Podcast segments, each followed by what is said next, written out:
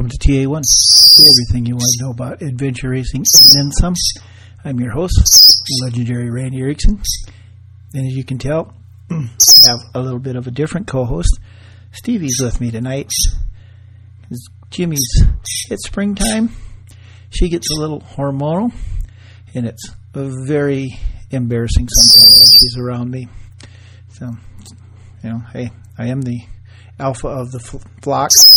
Yeah, right. Anyway, um, spring, summer here finally.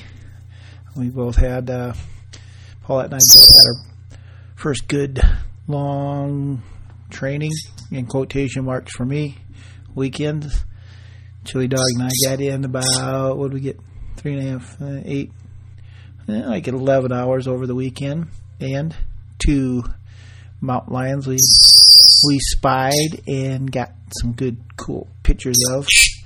It's uh, always a great thing when you get to see a lion, especially when they're not charging you, which they don't. Anyway, um, Paulette had like uh, 60 miles in over three days, hanging out down at our friends Chris and Sue's cabin.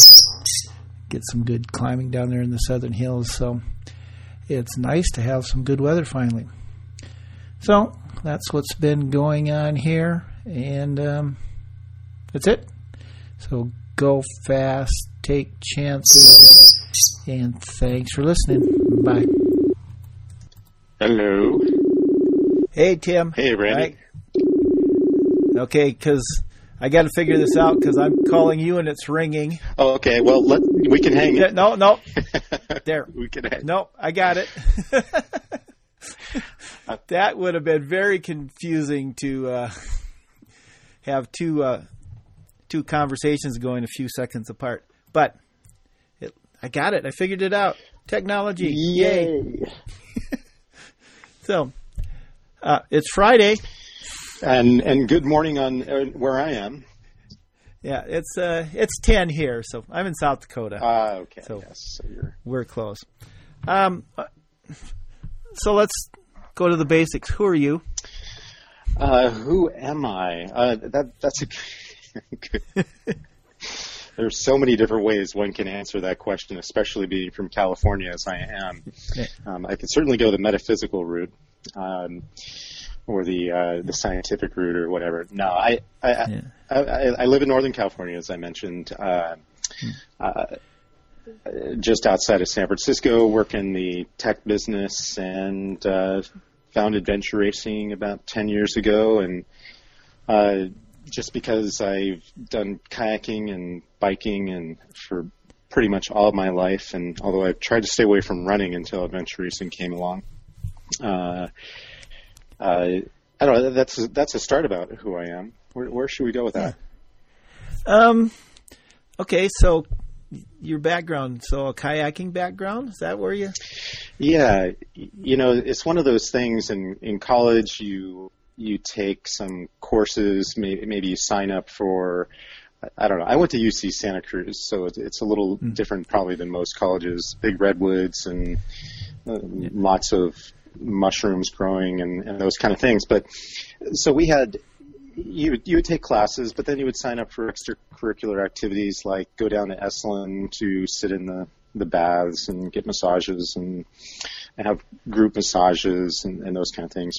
We also had kayaking, which was which was pretty cool for me. I, I love the kayaking, getting out there, watching sea otters play, and uh, but it turned out that if you keep doing the kayaking thing, it, the the dollars start to add up.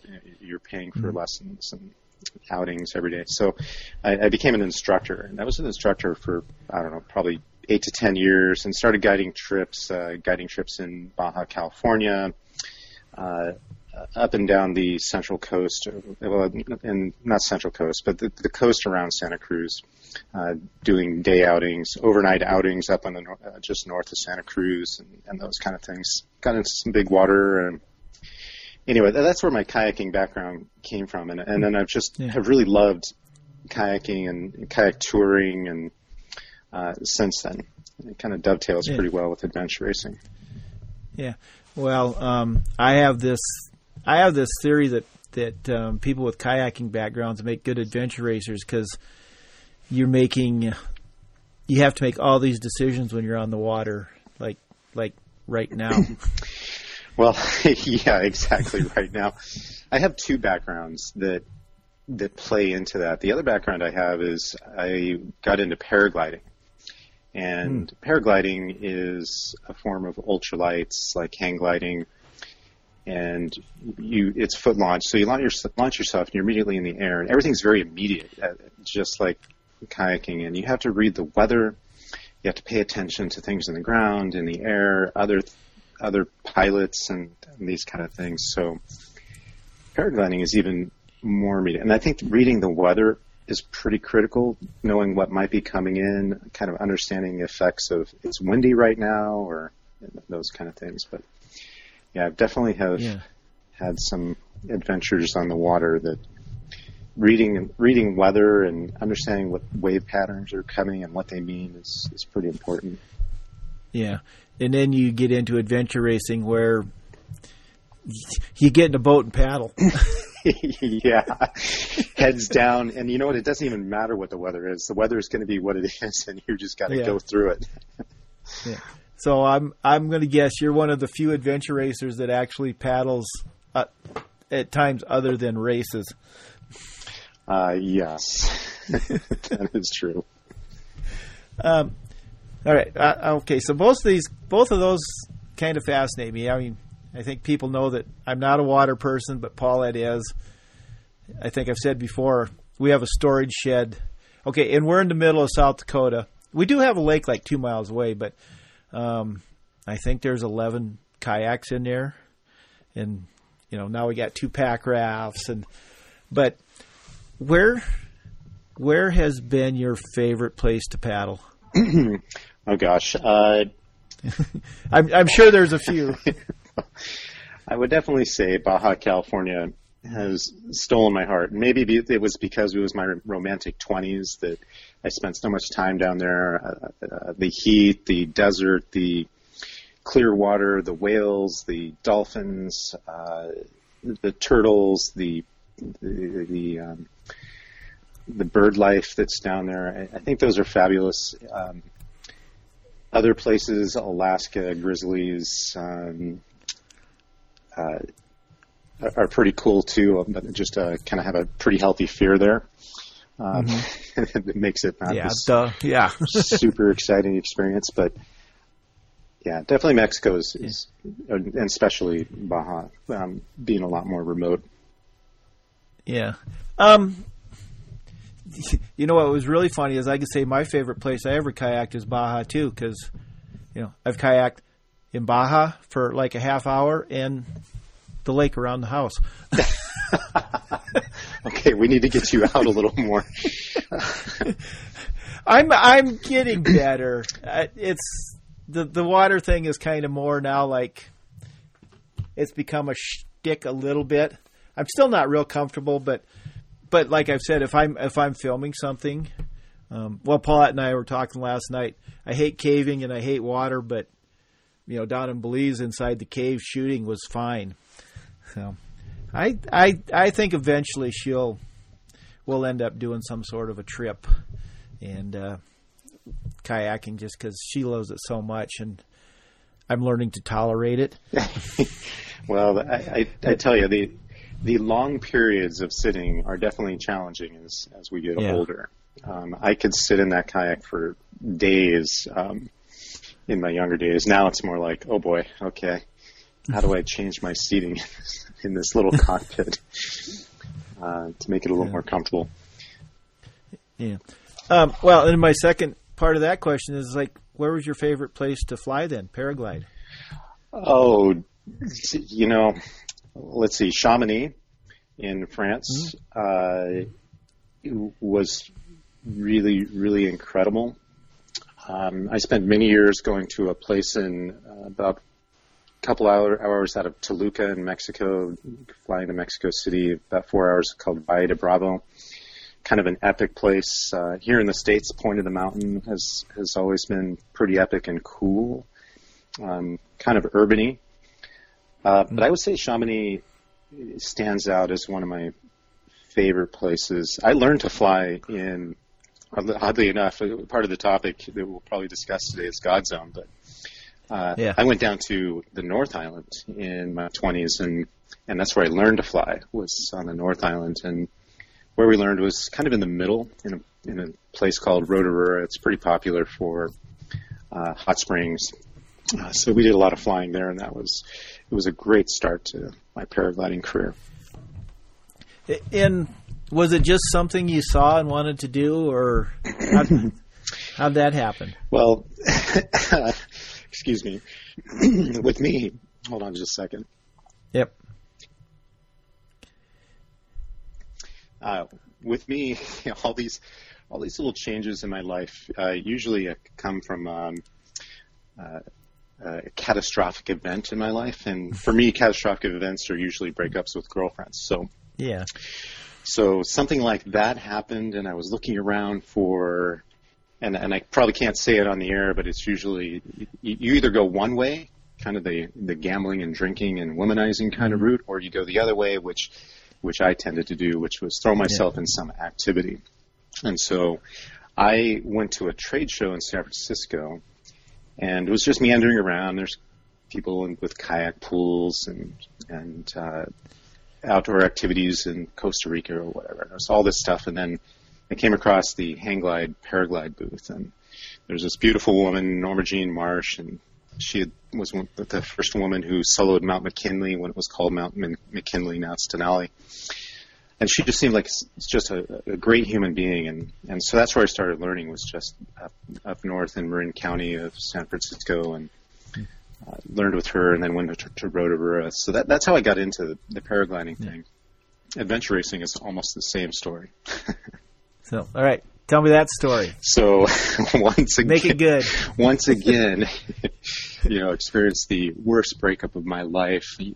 The kind of breakup that songwriters write deep songs about and and you think the, nobody understands you because you're the only one who goes through this kind of pain, kind of breakup. And uh, started talking with a buddy of mine and about what he does, Hanny Juhan, and uh, started getting into this adventure racing stuff. And, and this was 10 years ago, so hmm. I'd slightly missed the heyday of the yep. Raid Gauloises, uh, if I'm saying that correctly, and and yep. Eco Challenge and, and all these big races. But so I was just coming on to the end of it.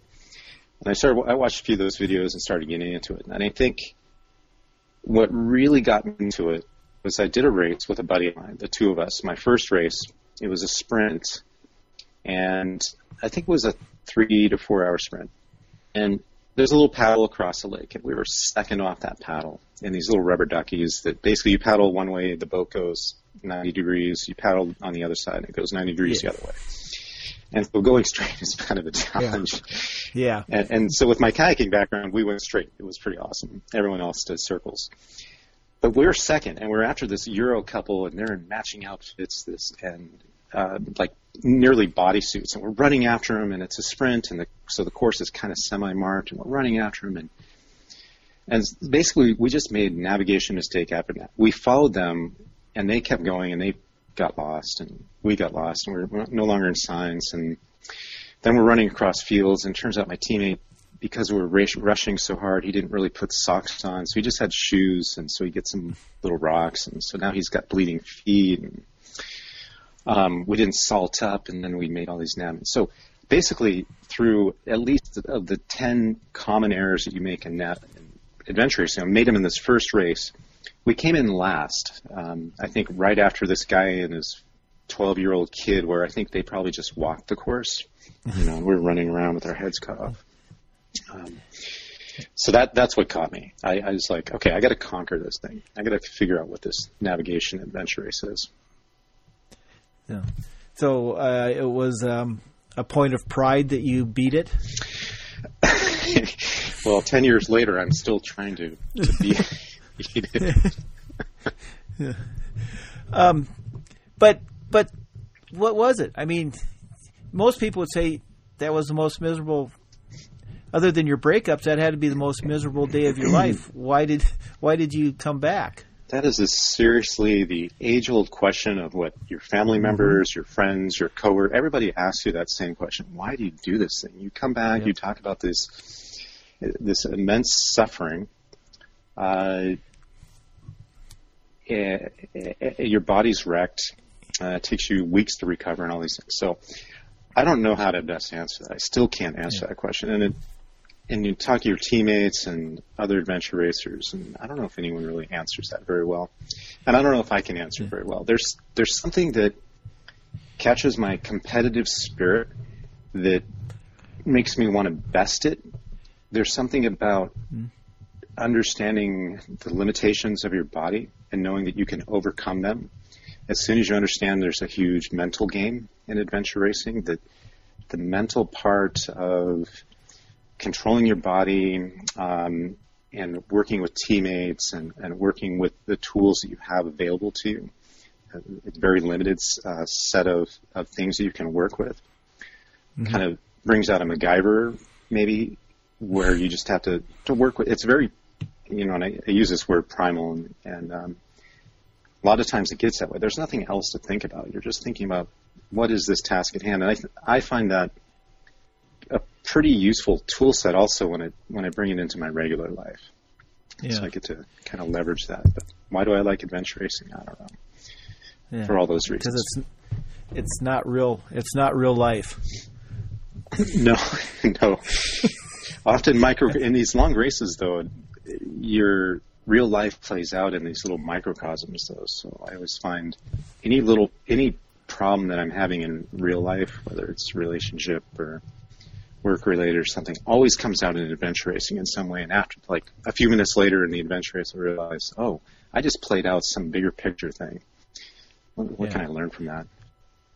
Well, it's a it's such a compressed um, existence while you're in the middle of the race. I mean, my joke is, you know, one day, one day with your teammates in adventure race is like a year with a normal person. Yes. so. Yes, I, I told the husband of one of my teammates once, I know your wife better than you. Well, my favorite question is do do your teammates know something about you your husband or wife doesn't know? And, and very often, it, yes. Yeah. And usually I don't want to know what it is. No, no. there's there's definitely you know the the what happens in Vegas kind of thing. What happens in an adventure yeah. race stays in the adventure race. That's definitely a credo that uh, all of my teammates we, we play on. We we definitely talk about things that are a little bit deeper, darker than yeah uh, than you would share in real life. Yeah, it's just um, at 3 a.m. in the middle of a forest where you're not real sure where you are. Um, that thing you did in college is doesn't seem that important. no. so, um, so after your first race, how long how long did you have to race before you felt um, confident, like that you might sort of know what you're doing?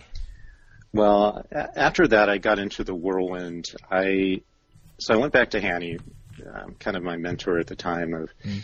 of this kind of stuff, and I said, look, I want to do a little bit bigger race, but I need, do you know a navigator? Because I don't know how to navigate yet. So he hooked me up with a guy, Bill Schwab, who's been my teammate now for 10 years. And we created a little team and, and we, we it was an eight hour race. And we had a hell of a lot of fun. And he's like, well, you know, we, we have another race coming up, this 24 hour race. We have three already. We need a four teammate. You want to join us? So I jumped from this three to an eight to a 24 in a pretty quick mm-hmm. succession. It turned out that he was that those three were just coming together for the first time to see if they could race uh, Primal Quest together. So Primal Quest mm-hmm. Montana in 2008, and so I was joining them on this 24-hour race in Lake Tahoe, uh, California uh, Sierras, and that's what they were doing, and I was just kind of tagging along. So it ended up I was just sort of tagging along for those three races. In the end, they they asked me, "Hey, you were you were a great teammate. You want to join us for uh, this 10 day race in Montana. so w- within a span of I think it was six to eight months, I was jumping all the way to a 10 day race.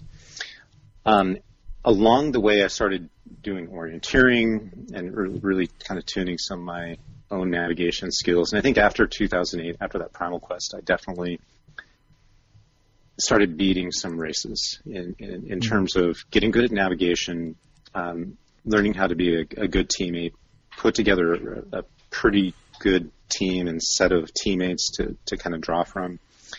Um, and we had a great time for many years there. Yeah. So did you race um, Primal Quest Badlands?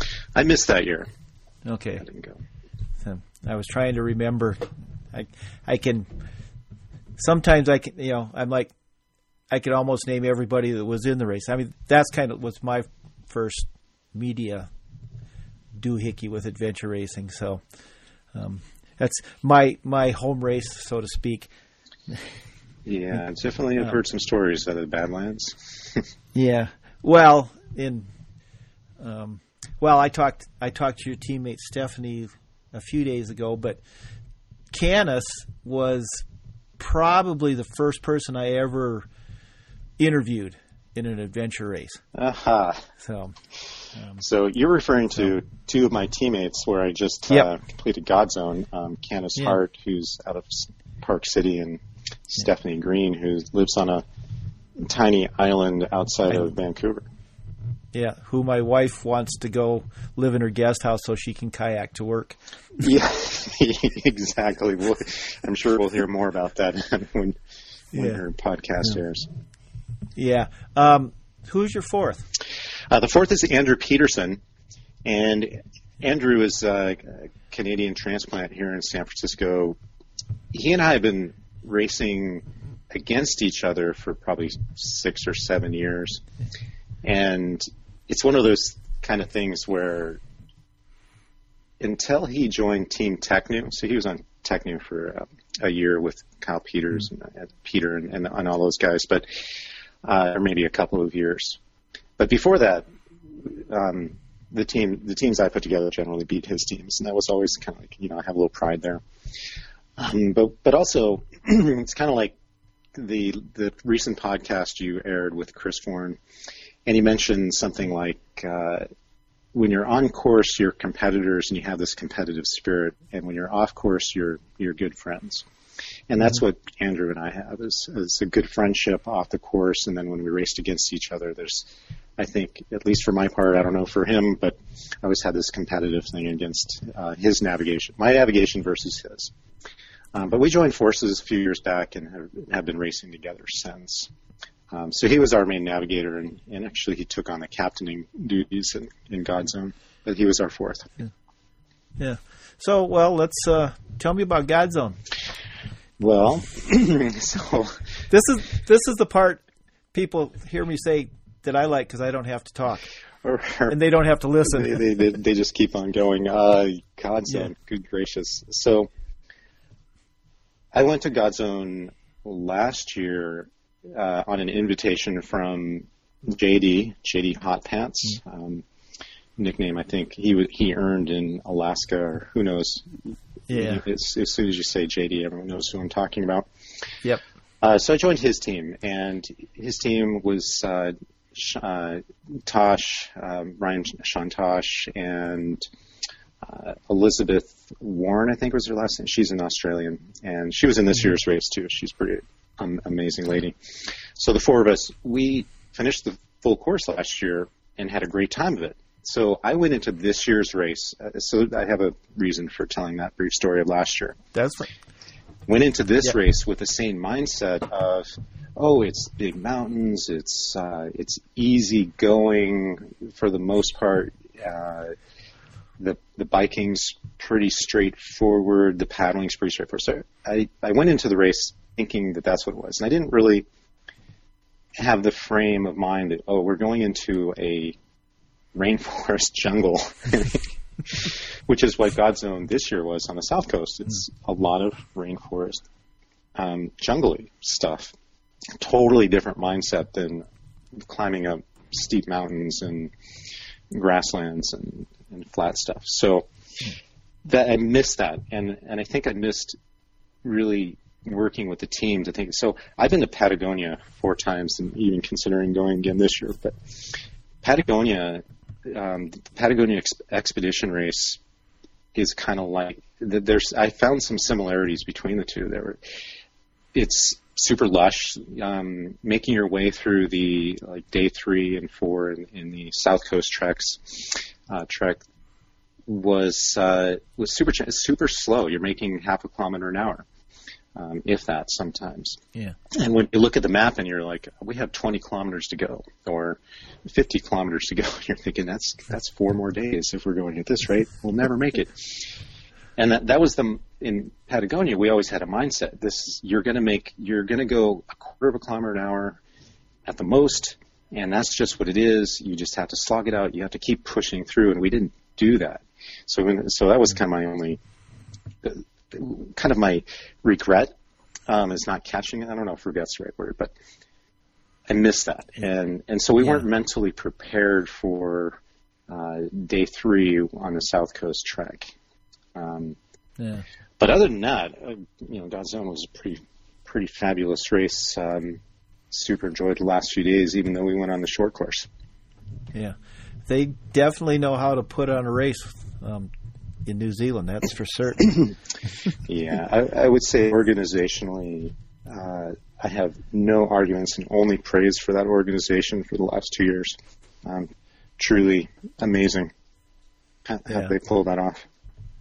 yeah. Well, and it's like these two islands, and every year is different, and and hugely different. And that's the thing. Looking at the map, I don't think we were much more than 25, 50 kilometers from last year's race. Uh, Yeah. You know, at the at the nearest distance. And yes, you're right. Just totally different terrain. So, um, I'm guessing you will. So, I guess what you're saying is you sort of like underestimated the race. Underestimated, yeah. Yeah, and you're not going to make that mistake again, will you? Try not to, no. well, it's, it's hard too. This was a new team for, for us. So I had raced Yeah. with Canis and Stephanie in 2015 in the um, in the Cowboy Tough race, and I think it was the year just before they did the Worlds. So uh, Yeah. it was when they first did the So 16, yeah, okay, it's 2000. So that was the year that they first tried the um, the full adventure race format rather than the stage Yeah. race format. And so I raced with those two then. So it's been a couple of years since racing with them, and then Andrew hasn't raced with them, so it was it was a new team, and so yeah, missing stuff like that is kind of a it's kind of a rookie mistake. So I feel a, like a little bit of Yeah. a, a roo- Was it? Um, I- so you, so you were kind of the common thread because you've raced with Canis, with Stephanie, and with Andrew. They hadn't raced together. Did did the team come together well? The team did, yeah, yeah. Actually, Okay. very good mesh of uh, personalities and working together. Yeah. So Um, all right, I want to talk about Patagonia because that, that that race fascinates me because how it fascinates everybody else. So you've gone four times, and I'm, thinking about a fifth. Um, you know, Paulette's gone twice, had crappy races both times, it would go in a second. So, what is it? Yes, as I recall, I think she might have had like it was the year where we had something like 50 mile an hour winds or Yep. 70 mile an hour winds, and she got blown Yeah. off her bike and bruised up her, her leg pretty badly. Yeah. And I think that was on Well, d- actually, day one or two. Yep. What we've discovered after she got hurt in Idaho, and they're X-raying her broken back and neck, and they find found a old fracture of her back, and we think that Oh. she probably broke her back when she got blown off that time. Could be. She was in a tremendous amount of pain. Um, Yeah. and, I, and I think I recall that she probably wanted to continue even in all that pain, but could remember that wrong. Well, they kept they kept going for another day or so, and then you know they got kicked off because they were too slow. But it, and as you know, in Patagonia, when you get kicked out of the race, you still got to get to the next wherever. And they were starting to move. They were actually starting to work as a team. Um, you know, things were just moving better, and you know, but but still, she would go back in a second. so, So why? So, so I remember, I don't know, maybe seven, eight years. When I first started getting into paragliding. I started reading, like everybody does, all the uh, race stories and reports that people write up, and I started reading these reports out of Patagonia. And six teams went and two finished. Uh, ten teams went and four finished. Um, and that so we t- we talked about my competitive spirit in the beginning, and I want to beat this thing, and, and so I started reading that. I'm like, oh, and and you see these pictures of people up to their chest wading through water, pulling kayaks and gear, and and it looks insanely hard, and uh, you hear about the terrain, and, and and I think it just piqued my interest. I got to go do this thing. I got to go beat this thing. So, uh, so that's kind of why four years. Didn't beat it the first year, beat it the second year, wanted to go back and repeat it, didn't beat it the third, nearly beat it the fourth. Um, and so, yeah, I've got to go back again and, and finish this race full course style. And I know what it is. Just got to put together the right team with the right mindset, and everybody's ready to go. What is it about Patagonia? Patagonia, when you go there, you truly feel like no other human being has set foot in the valley that you're going through, the mountain pass that you're going over.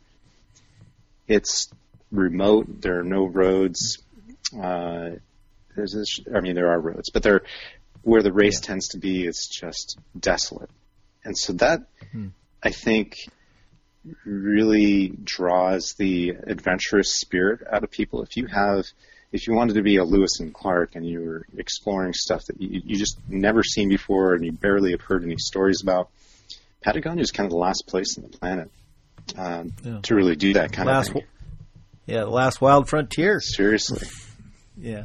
So, um, but you could just go do that. Did do you do you like? Does the competition make that give you that little extra reasoning for doing it? Yeah, I, I don't know. Maybe I do have a couch potato at my heart, and I would prefer just to sit on the couch and be in my warm house and Yeah. and not go tear through uh, the backcountry when it's raining and, and and nearly freezing temperatures. I just wouldn't normally push myself that Yeah. way. I know a lot of people do push themselves that way, and I I don't. But the adventure race kind of helps me get out of my comfort zone. And so Yeah. that format draws me in. And, and so if I were to go to Patagonia, I'd probably climb the mountains and Torre de, Torre de Paine, if I pronounce that correctly. You know, maybe climb those mountains, camp out, drive a camper around, maybe do some day hikes, maybe an overnight. But I wouldn't do what adventure racing uh, kind of pushes you to do and, and go. Yeah, it gets you in those places that you don't know. Yeah.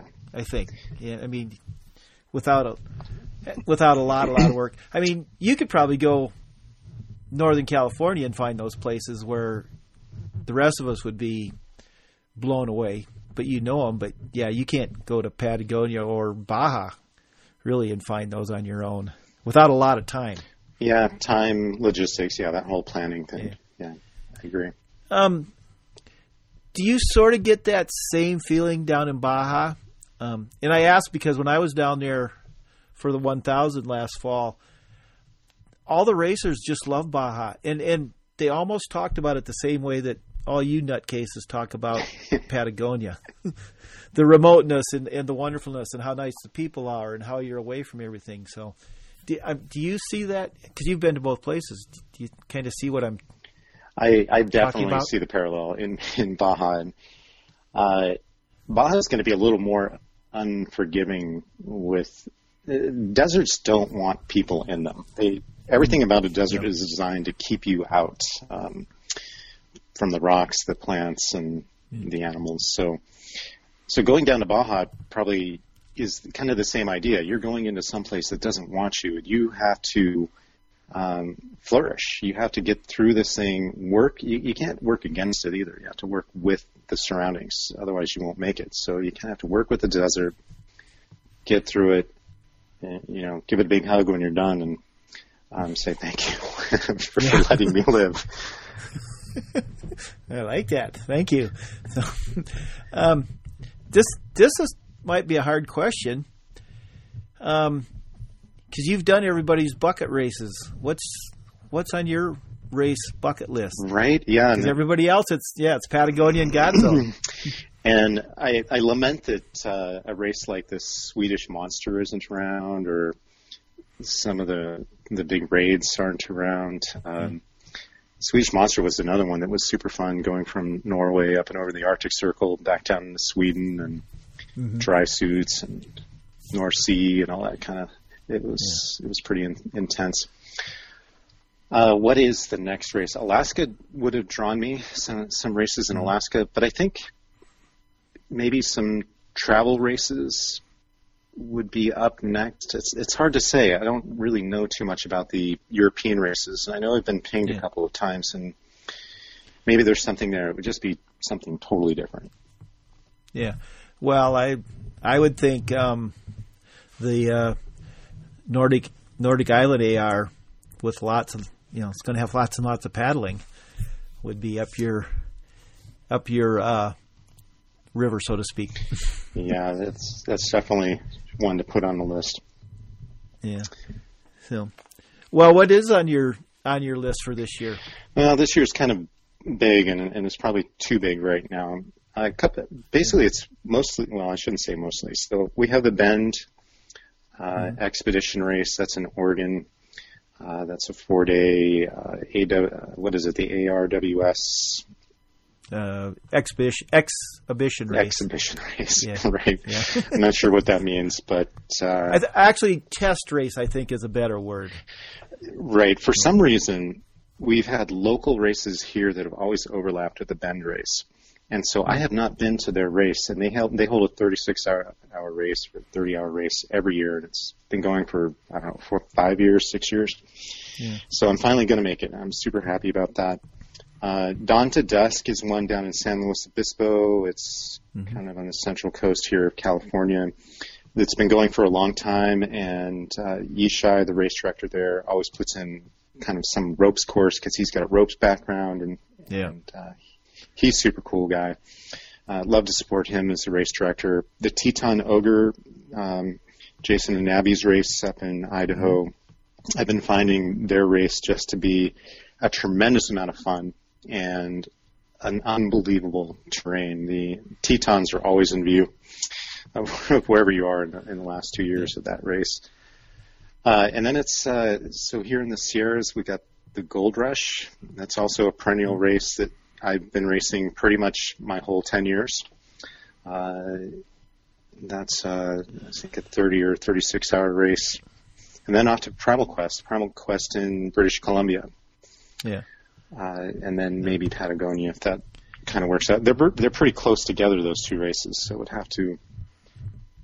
Yeah, what September and, and November? So yeah. get yeah, you know, you're an adventure racer. You don't need any rest. right. Four weeks is all you need. Yeah, yeah. between races. You know, get your gear washed and loaded up again, and you're you're fine. Yeah, that's the same gear, so off we go. Yeah. Um, sometimes you wish you paraglided more so you didn't have to take so much crap with you all the time? Paragliding was easy, yeah. Just you, you take one bag with you instead of three on the plane.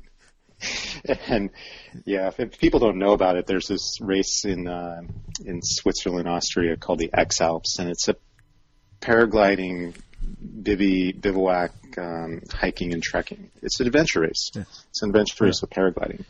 I, I early on, you know, in my younger days, I wanted to race that race. I think I'm not. I wouldn't race it now, but um, certainly wish so, well, I was younger because I would yeah. do that race. I definitely would.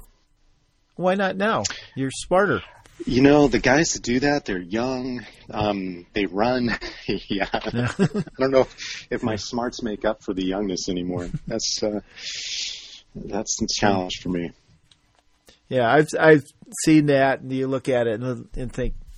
So I look at things like that and think, wow, that'd be a cool race to go take pictures at.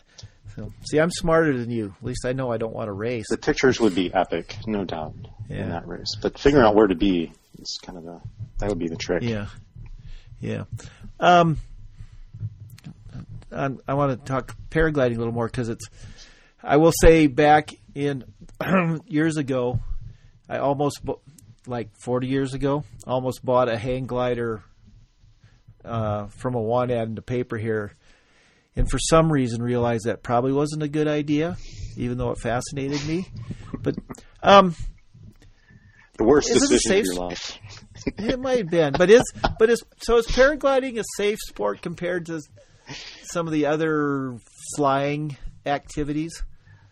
Uh, what are the other flying activities? Well, like, well, we know base jumping's not safe, but wingsuiting and and I don't know, maybe like motor paragliding, whatever you call that. I mean, you do have a parachute, so it seems to me like it's got to be a pretty safe sport. I think it's pretty safe. Hang gliding, paragliding are probably about the same. You, Yeah, when people get injuries, they they tend to be like paragliding tends to be more like um, back and maybe some legs, and um, hang gliding is more like arms and your back. So they're kind of the same. Um, motorized paragliding, I think the guys that do that they tend to go at times of the day where the atmosphere is not as active and you can kind of and, and you can go different you, and when you're under power you can kind of push through some things that when you're not under power you would Yeah. probably have a little more problem with so i almost think that that's a little safer but Okay. then again you got this big motor and all that stuff you got to deal with and gasoline and oil and i don't know that stuff stains things do you kind of look down on those guys with their stinky motors? Eh, you know, uh, it's kind of like Yeah. um, uh, jet skis. You used to call those water Yeah. mosquitoes. You're like, oh, God, how annoying! so loud, so unpristine. I, I just like the hmm. silentness of of paragliding and hang gliding. It's just quiet, and when you're up there, you're just alone, and you don't have a big fan behind you that you can't hear Yeah. anything. All right, so this is a question that is apropos of nothing, but since you're a kayaker and on the ocean, what do you think of surfers that use jet skis for tow in? There's that cheating? You're talking about something like uh, um, Big let's see, waves kind of stuff. Marshalls, and they're using jet skis. That's surfing. So when I was when I was in Santa Cruz, I, I got into kayak surfing a lot. So I would go out to Lighthouse Point and get rocks thrown at me because the surfers they just they didn't like kayakers taking their waves. They don't like anybody. They don't like anybody taking their waves. They're like Yeah. total locals only. But I kayak surfed all up and down the the coast, Pacifica, and all sorts of places, and it's a lot of fun. And so I could see the draw of Yeah. trying to get yourself onto bigger and bigger waves. There's there's a def- different mindset for surfing. There's this kind of it's like climbers. There's sort of a zenness about people that surf and people that climb. They're they're suddenly at one with either the water or the rock, and and so I could see wanting to be on this big wave where you, you're getting massive adrenaline, and so using the jet skis to get in. I don't know. I, I think it's pretty Yeah. cool that that kind of Yeah. opens that up for them. The only thing I don't like, and it's just me personally, is I, I I worry about what we do to sea life when we're doing a lot of these activities, or what we're doing to the ecology and environment around us that is natural, and we're kind of coming through with our big noises and our big disruptions and, and doing stuff, and so sometimes that bugs me, and that's the only thing that would bug me about that. Yeah.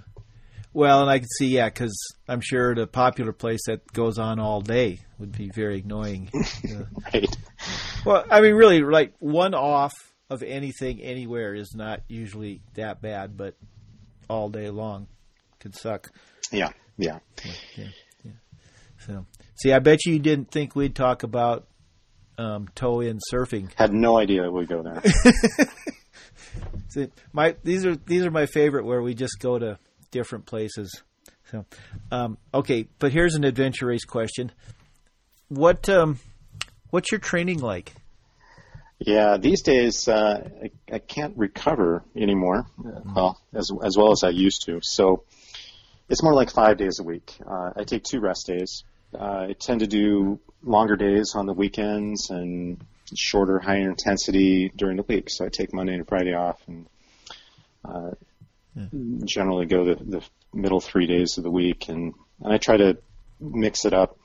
If I'm training for a race like uh, Godzone or Patagonia or whatever it is, I generally, uh, for the longer races, I will generally try to train similar to the race conditions. So if it's going to be a mm-hmm. Godzone where you have these super tall mountains and lots of paddling or something, then I'll I'll switch up my training to be much more paddling, and I'll go out here to Mount Tam, which is a, a thousand meter, three thousand foot mountain in my, my, backyard, and I'll use the steep uh, trails to go straight up, and that'll be my training. Um, so I'll mix it up. So whatever the race is, when I went to the Worlds in Australia, my training was much more uh, about the flats, and I did a lot more running training. Uh, the team that I went there with was Team Dart, so I knew in advance that these guys would be runners. So I I trained almost yeah. exclusively running rather than um, like paddling and trying to climb mountains with a big pack. Yeah. So, yeah did you train? Did you do much training for crossing tidal pools? no. Yeah. At night. right. That's one of those skills you pick up on the fly. yeah. It's uh, for me. I think uh, that's my favorite place I've ever shot a race. Is that uh, last title crossing before the finish? No, the second to the last, because I could be at the finish line, see a team coming, drive there in 20 minutes, and I probably went there six or eight times, and it was different every time. Mean, it was night, tides coming in, tides going out, so it was a, a really pretty cool area for me. Well, I, t- I tell uh, you, it was pretty fun for us to come across you. I think you had waited out. Were you up to your waist, maybe? Yeah. Yeah, you had so. you had waited out, and you kind of joined us, and yeah. it's, it's, like what other people have said. It's around day one, day two, day three, you're pretty competitive, and you're like kind of in your own team zone, and you guys are chatting, and then somewhere around day three, that switches to gosh, another team just came by. We need to uh, kind of spend some time with them and hang out. And you know, it's, when you showed up near the finish line, it's kind of the same idea. Hey, there's Randy. He's our buddy. We know him. We want to hang out, but we have to. We're not lost. we have to keep racing. this sucks. But bye. Yeah. but I will tell you that. Um, so, as we have established, I'm landlocked.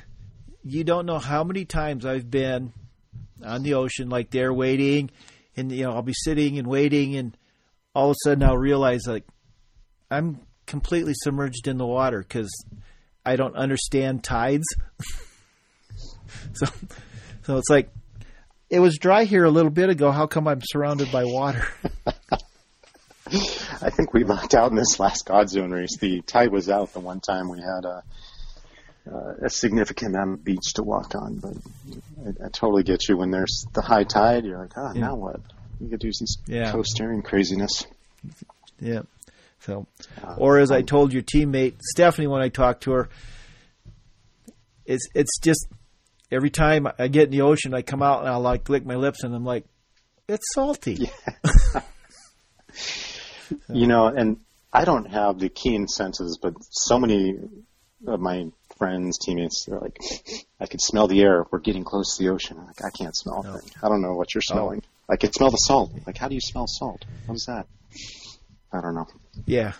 Yeah, Paulette's like that. She'll be like, oh, there's a lion around here someplace. She literally can smell him. Mm. So, yeah, I, I have no, uh, well, I have no scent of scent. She has a she has a future job waiting for her in um, either fragrance or winemaking or chocolate making. So. I think she'd she'd uh, go for the winemaking. Yeah. so, um, cool. Um, oh, I know what I wanted to ask you. Are you kind of making a big push? I know I've seen some stuff. You know, you're looking for more teammates, and and NorCal is kind of. I mean, is that just because you're making this kind of a bigger push this year for a lot of races? yeah, and that's that's right. Uh, it's hard when you start doing traveling. It's harder to keep uh, your same hometown team together, yeah. Uh, and, and, you have to draw upon other people and, and figure out what uh, a, a, team that has a good connection uh, and is willing to kind of have the same goals and, and those kind of things for going in Yeah. races. So yeah, that's where we're at right now. There's there's a couple of big things, uh, Primal Quest, obviously, maybe Patagonia, and a couple of these traveling races that uh, Yeah. just want to settle a team sooner than later. Yeah. Well, hey, everybody, you want to go have a good time? Now you know where. Yes, Team NorCal. You know, it's funny, Randy. For a long time, I I changed the name of my team every race. So mm-hmm. wherever we were, we would have a new name. And so we we never had name recognition as a team. We were just those guys. And it wasn't until I don't know 2014, well, the, one of the first years we went to Patagonia, where Thomas Bass is like, "We're Team NorCal," and that kind of stuck as our team mm-hmm. since then. And since then, I've sort of I've realized the the benefit of having a name and kind of being recognized to a name, even though kind of goes against my my thought about adventure racing. Adventure racing is supposed to be fun and and not we're not doing it because we want to get known or Yeah. uh, get the prize money. We're doing it because of what's inside of us and how we want to interact with these other individuals that we're working with to for for a common goal. Um, So a name is meaningless to name that. But anyway, NorCal, Uh, yes, come join us. Yeah. Yeah. It is, except now people will say, hey, that Team NorCal sounds like fun. Yeah. And I'll, I'll find them. And they can find you. So They can find us. Yeah. cool. I think that's a great place. Um, being all warm and fuzzy, that's a great place to stop. Thanks, Randy. I appreciate talking with you and, and our time. That was fun. I like it. I mean, I must be getting better at this because, man, I get a lot of really interesting people. so, all right. Well, thank you. Well, thank you. And we'll, t- All right. we'll, So, um, we'll see you out there in the trails. so when the people listen to this, it won't be, but this will probably be a few weeks out because, man, it's been great. I've been talking to all the Godzone people and Belize people, so I have this huge backlog. But I like to talk to you guys like when it's all fresh in your mind. So, Yeah. so cool. So thanks. This is perfect timing because enough time went by where all the suffering that I probably happening in the Godzone is now in the past, and only the good feelings remain. So, There you go. The sweet spot. yes. All right. Bye, Randy. Thanks. Bye. Bye. I wrote this song in 1973. There's about several versions of it. I want to start off with the Johnny Paycheck version of this song. Went like this here. Take this job and shove it. I ain't working here no more. A woman done left and took all the reasons that I was working for. You better not try to stand in my way when I'm walking out the door. So take this job and shove it.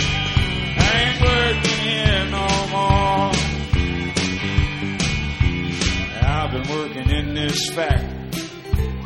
pretty close to 15 years. I've seen some of my best friends women drowned in pool tears. I've seen a lot of kid folk down, had a lot of bills to pay. I give your shirt right off my back. If I had the guts to say, say what?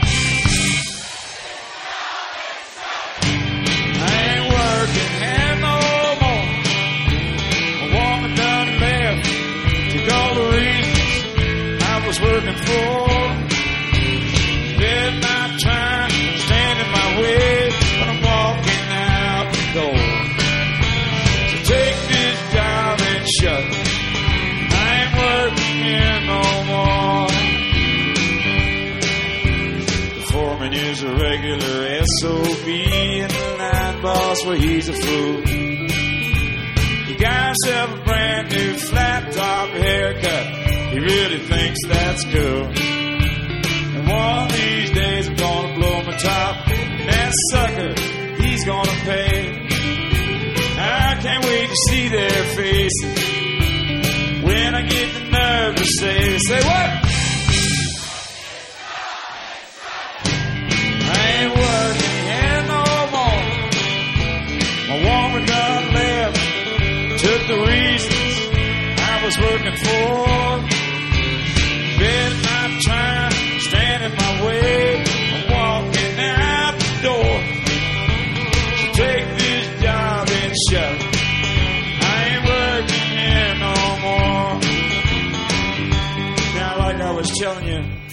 That's the Johnny Paycheck version of this song. I'd like to do you the Dead Kennedys version of this song. It's a little different. See, when I wrote this song, it was four minutes and 23 seconds long. Dead Kennedys sang this song in a minute and 24 seconds. Take the double seven, I'm not working anymore. Take the double seven, I'm not working anymore. Take the double seven, I'm not working anymore. Take the double seven, I'm not working anymore. Take this job and shove it.